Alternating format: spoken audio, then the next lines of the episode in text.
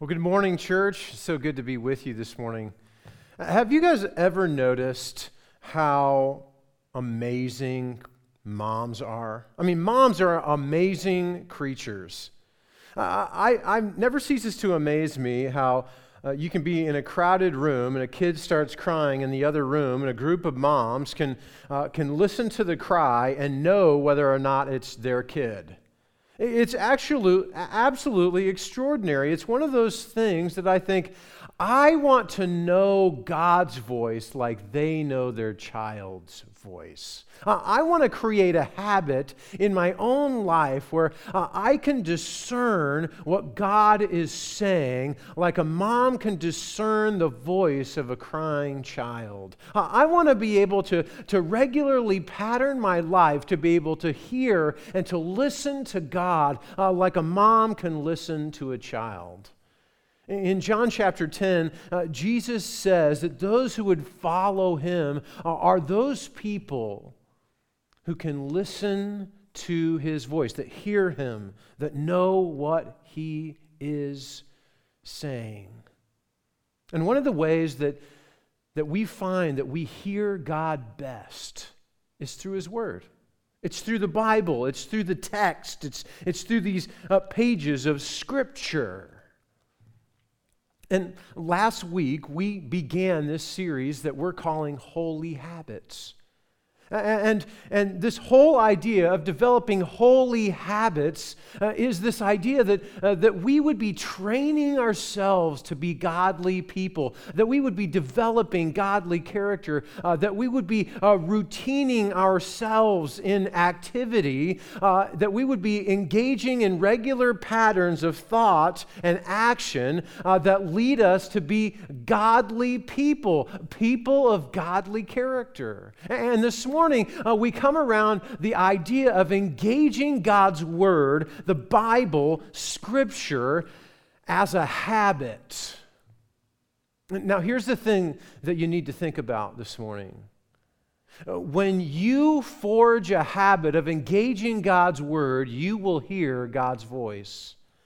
When you forge a habit, when you forge a regular pattern, uh, when you forge a, a, a constant pattern of regular routine of getting into God's Word, you will hear God's voice. People of God are people of the Word.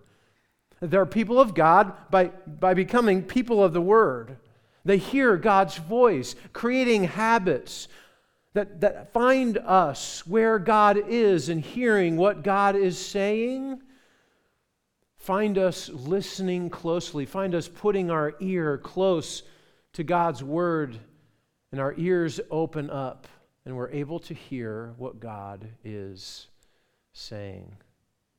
Uh, somebody in Scripture that actually needed a little nudging uh, toward coming into God's Word was a, a person by the name of Timothy.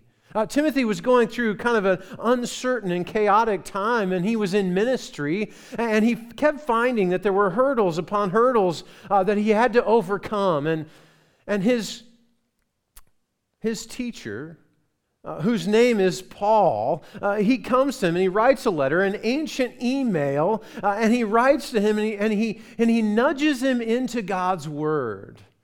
And what we find is that uh, Paul is helping Timothy pursue God's word, pursue God by, by pursuing God's word.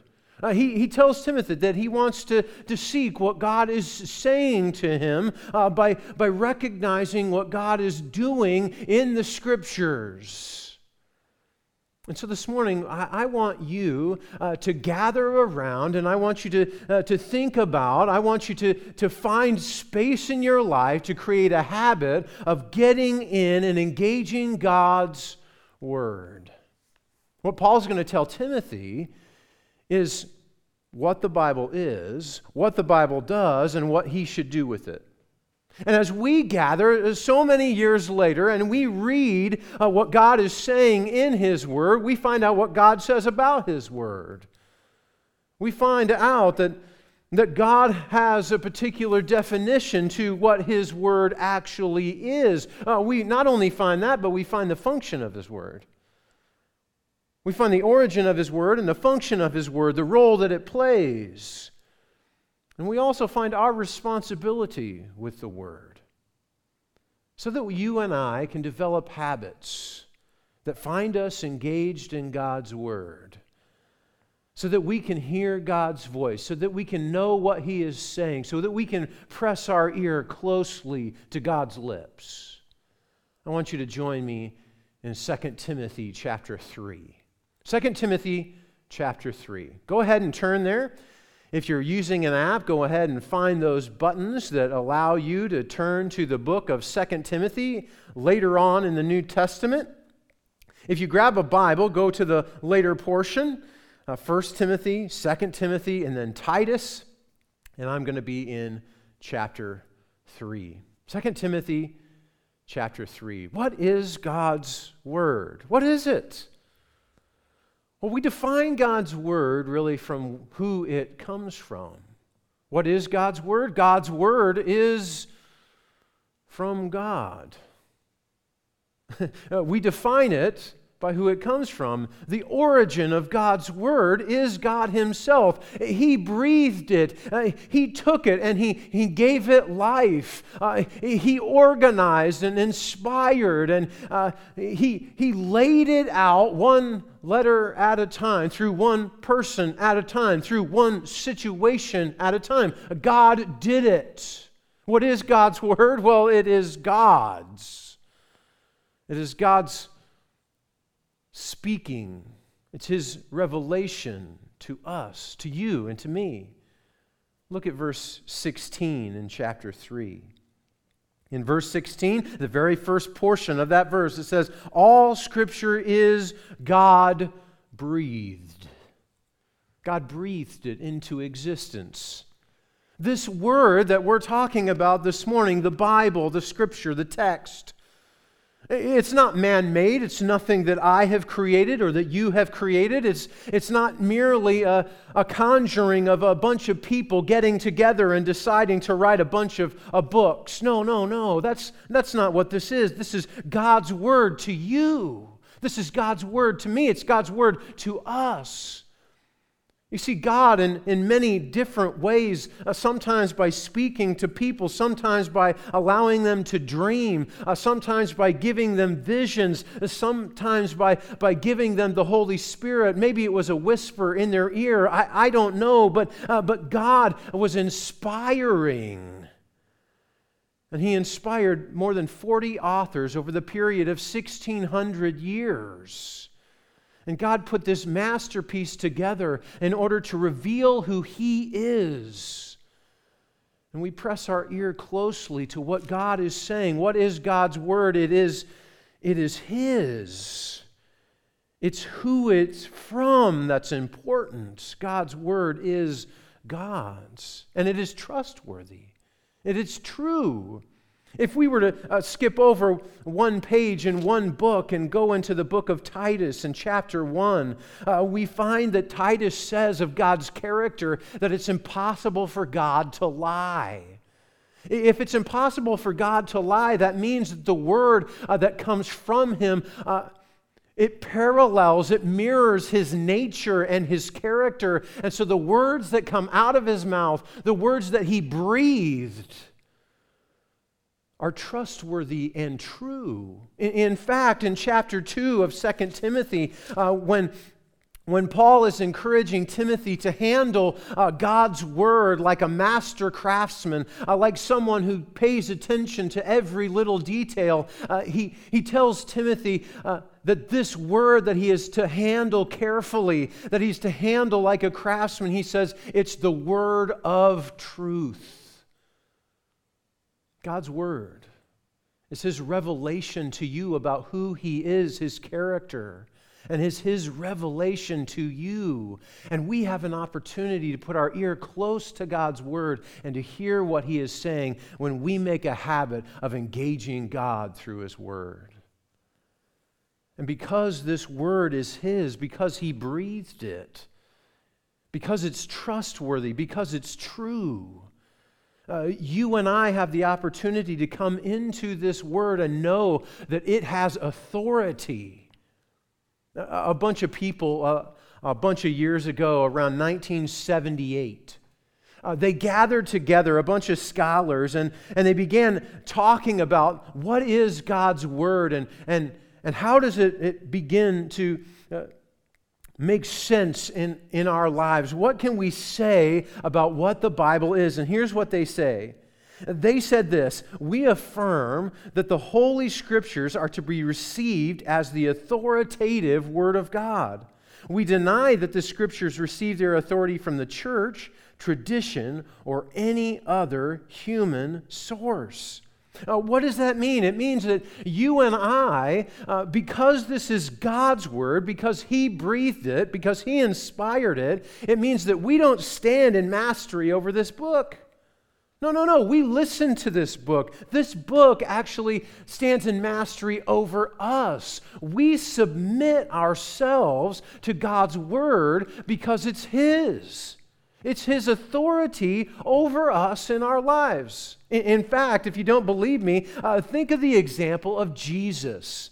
Uh, when Jesus was confronted, oftentimes he would quote Scripture as an authority over life. Why? Because it's God's Word, it's trustworthy, and it is true.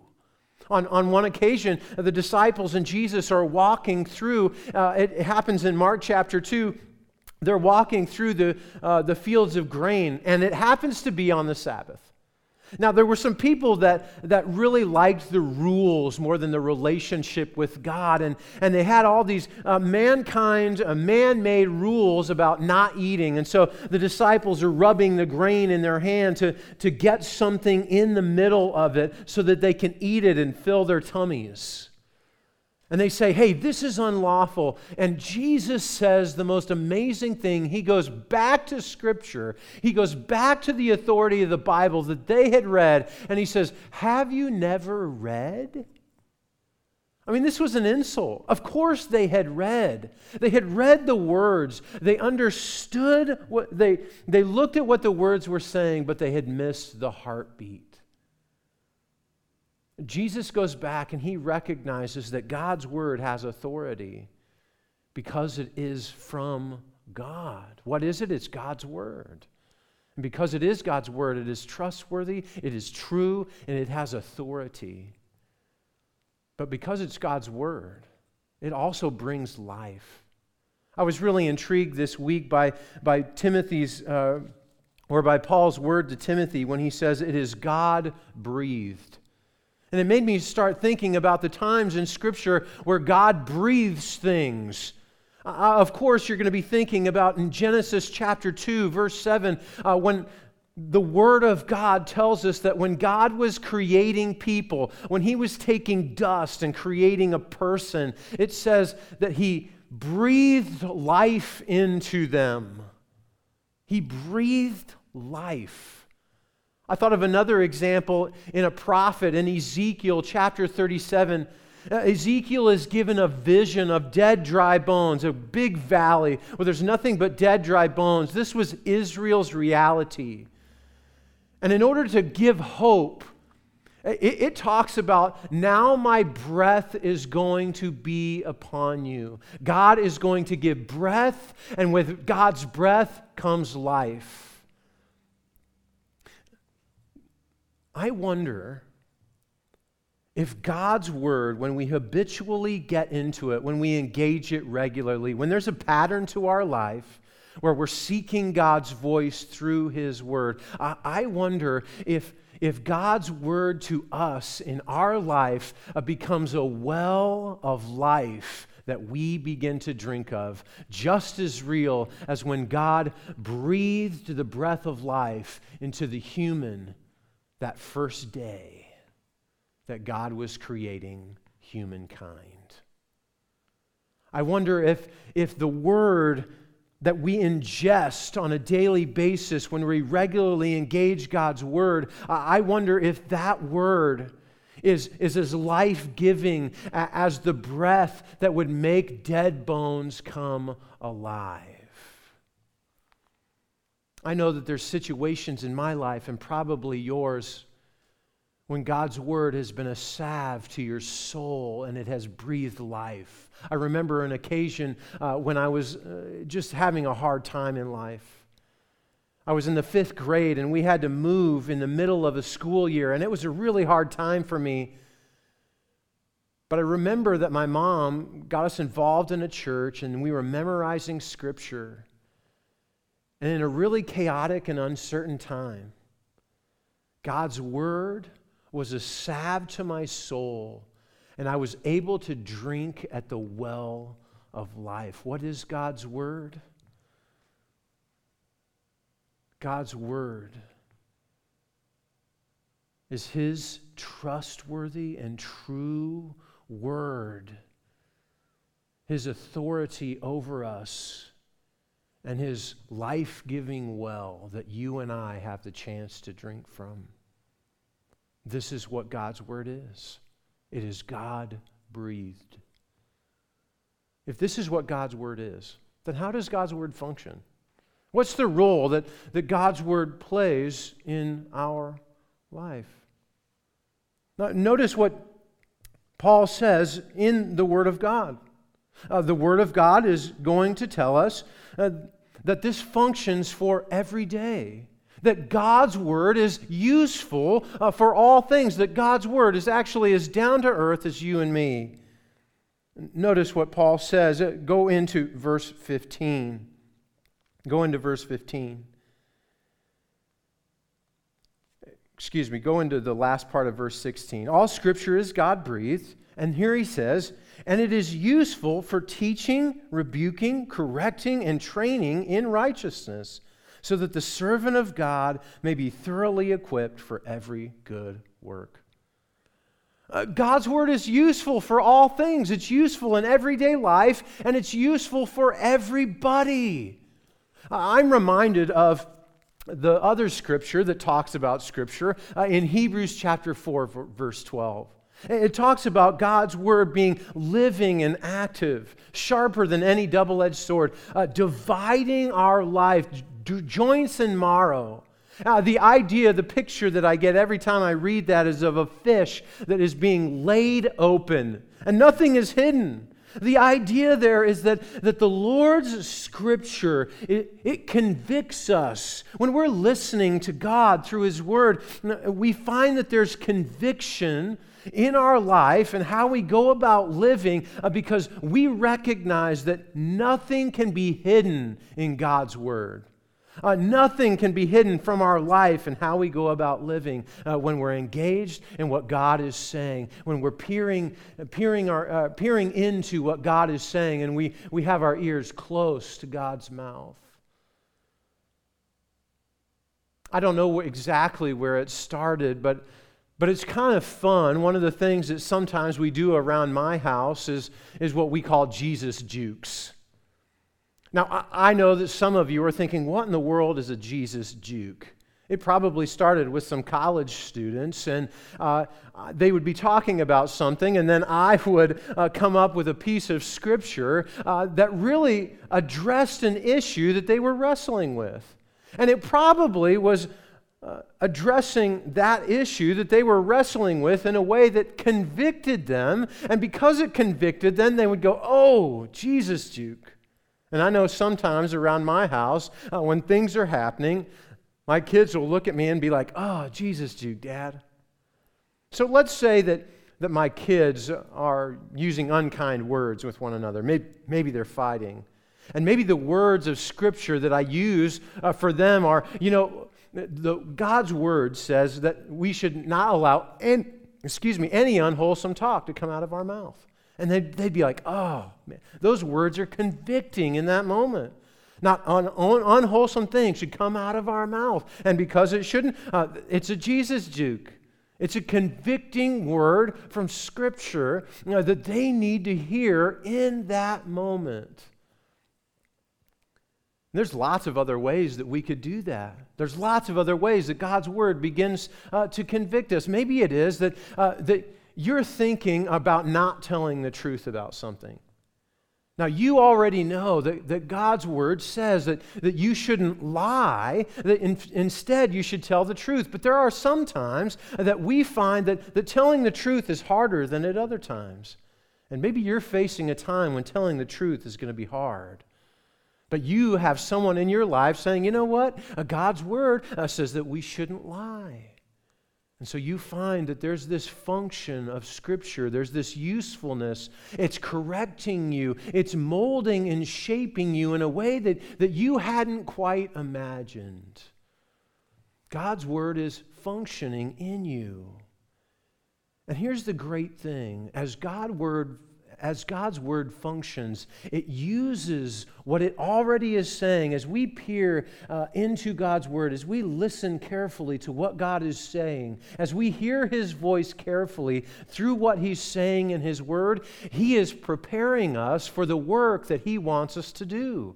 Did you catch those words in verse 17? At the end of verse 17, he says, uh, This work, all of Scripture, uh, being useful for rebuking, correcting, training, he says, so that the servant of God may be equipped for every good work.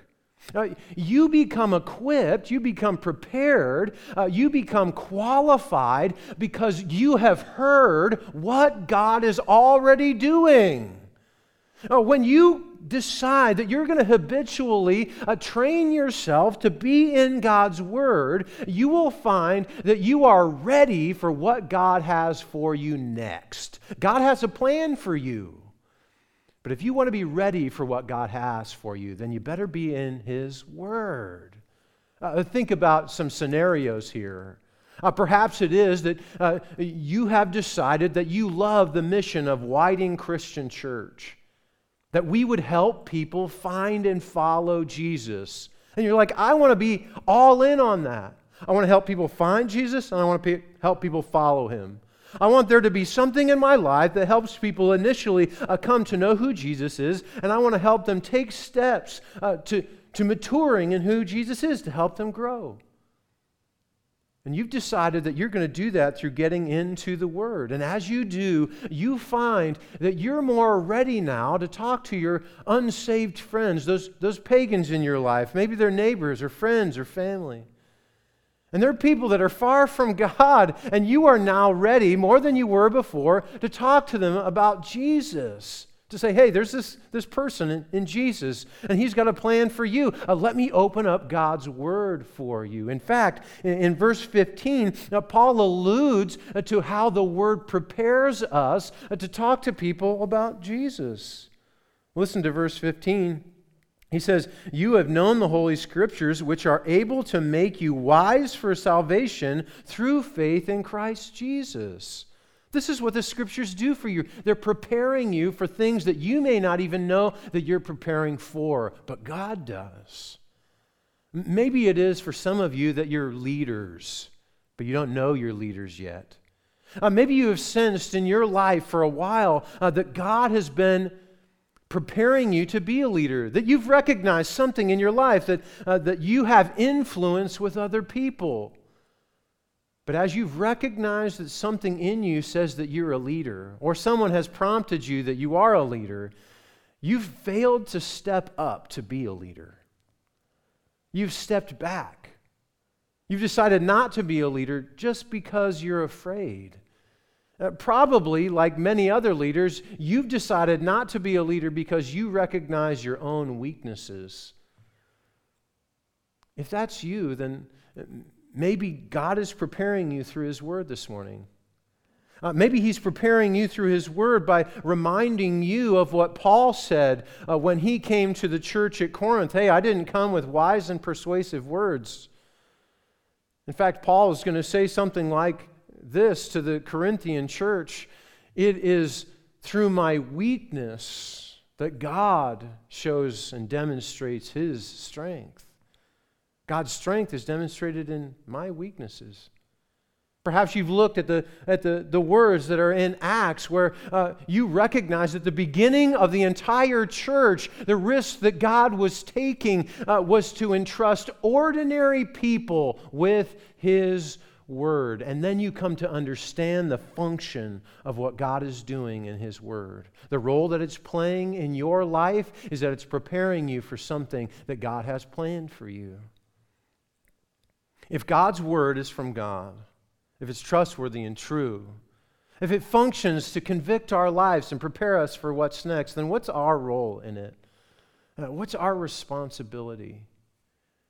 I love what Paul tells Timothy. He reminds him uh, that there has to be a continuance, there has to be an ongoing closeness, a nearness to God's word on a consistent basis in order to hear what God is saying.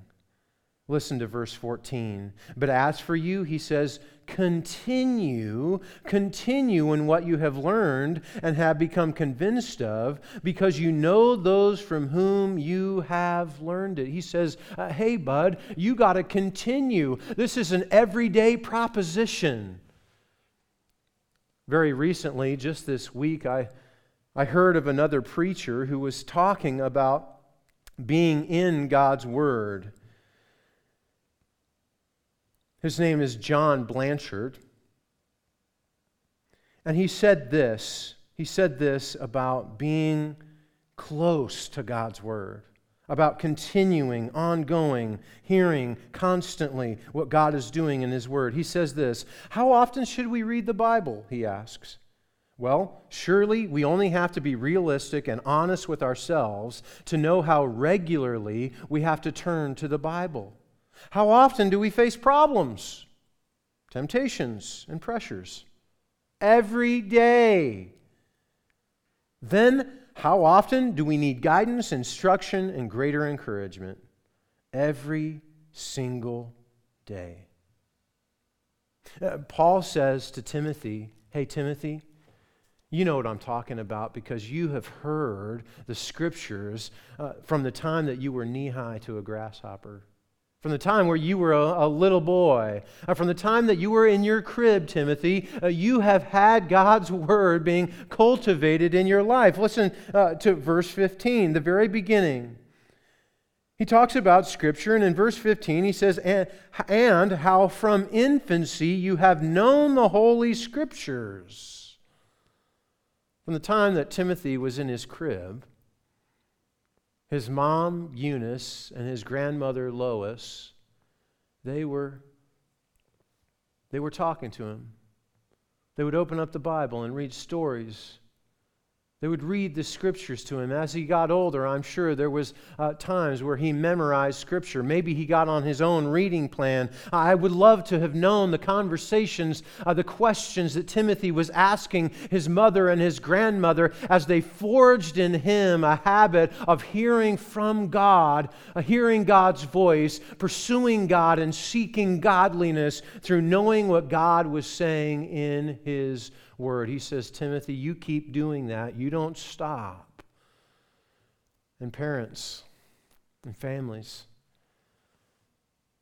if there's an application here hidden in, in the middle of this text for you and I, it is that you and I can never possibly know the, the extraordinary impact that planting seeds of God's Word into the lives of our children and our family can possibly do. Timothy, from the time he was in his crib, was having the Word read to him. Is it possible, parents, that God will use your faithfulness to simply open up God's Word and to read it and to encourage it to be a part of a of a regular pattern of godliness in your home? Is it possible that God would use that to breathe life into thousands of other people?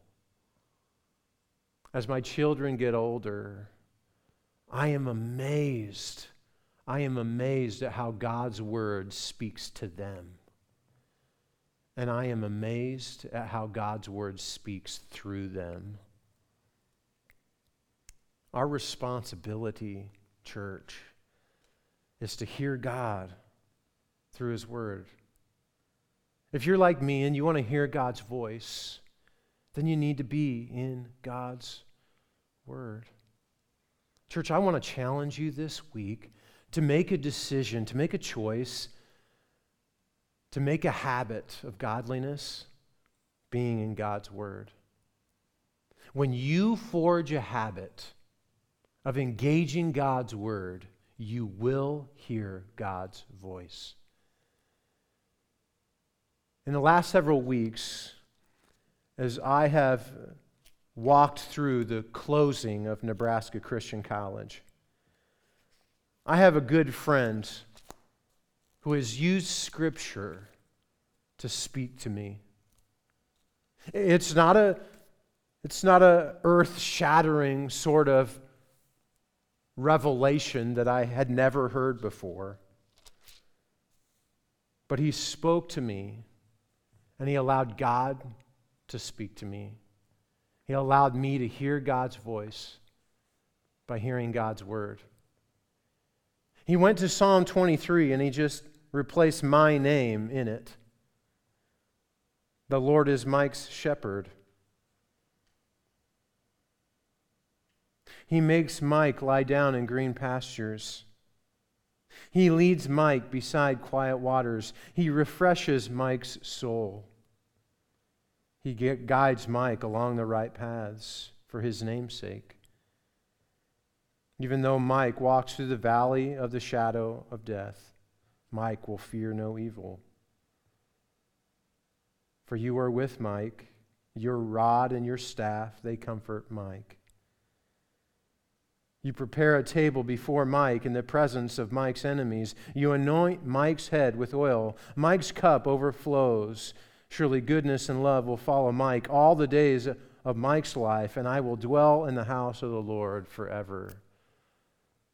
And every day I would get a new email speaking God's word into my life. And God gave life. And I heard God's voice. Church, I want you to hear God's voice.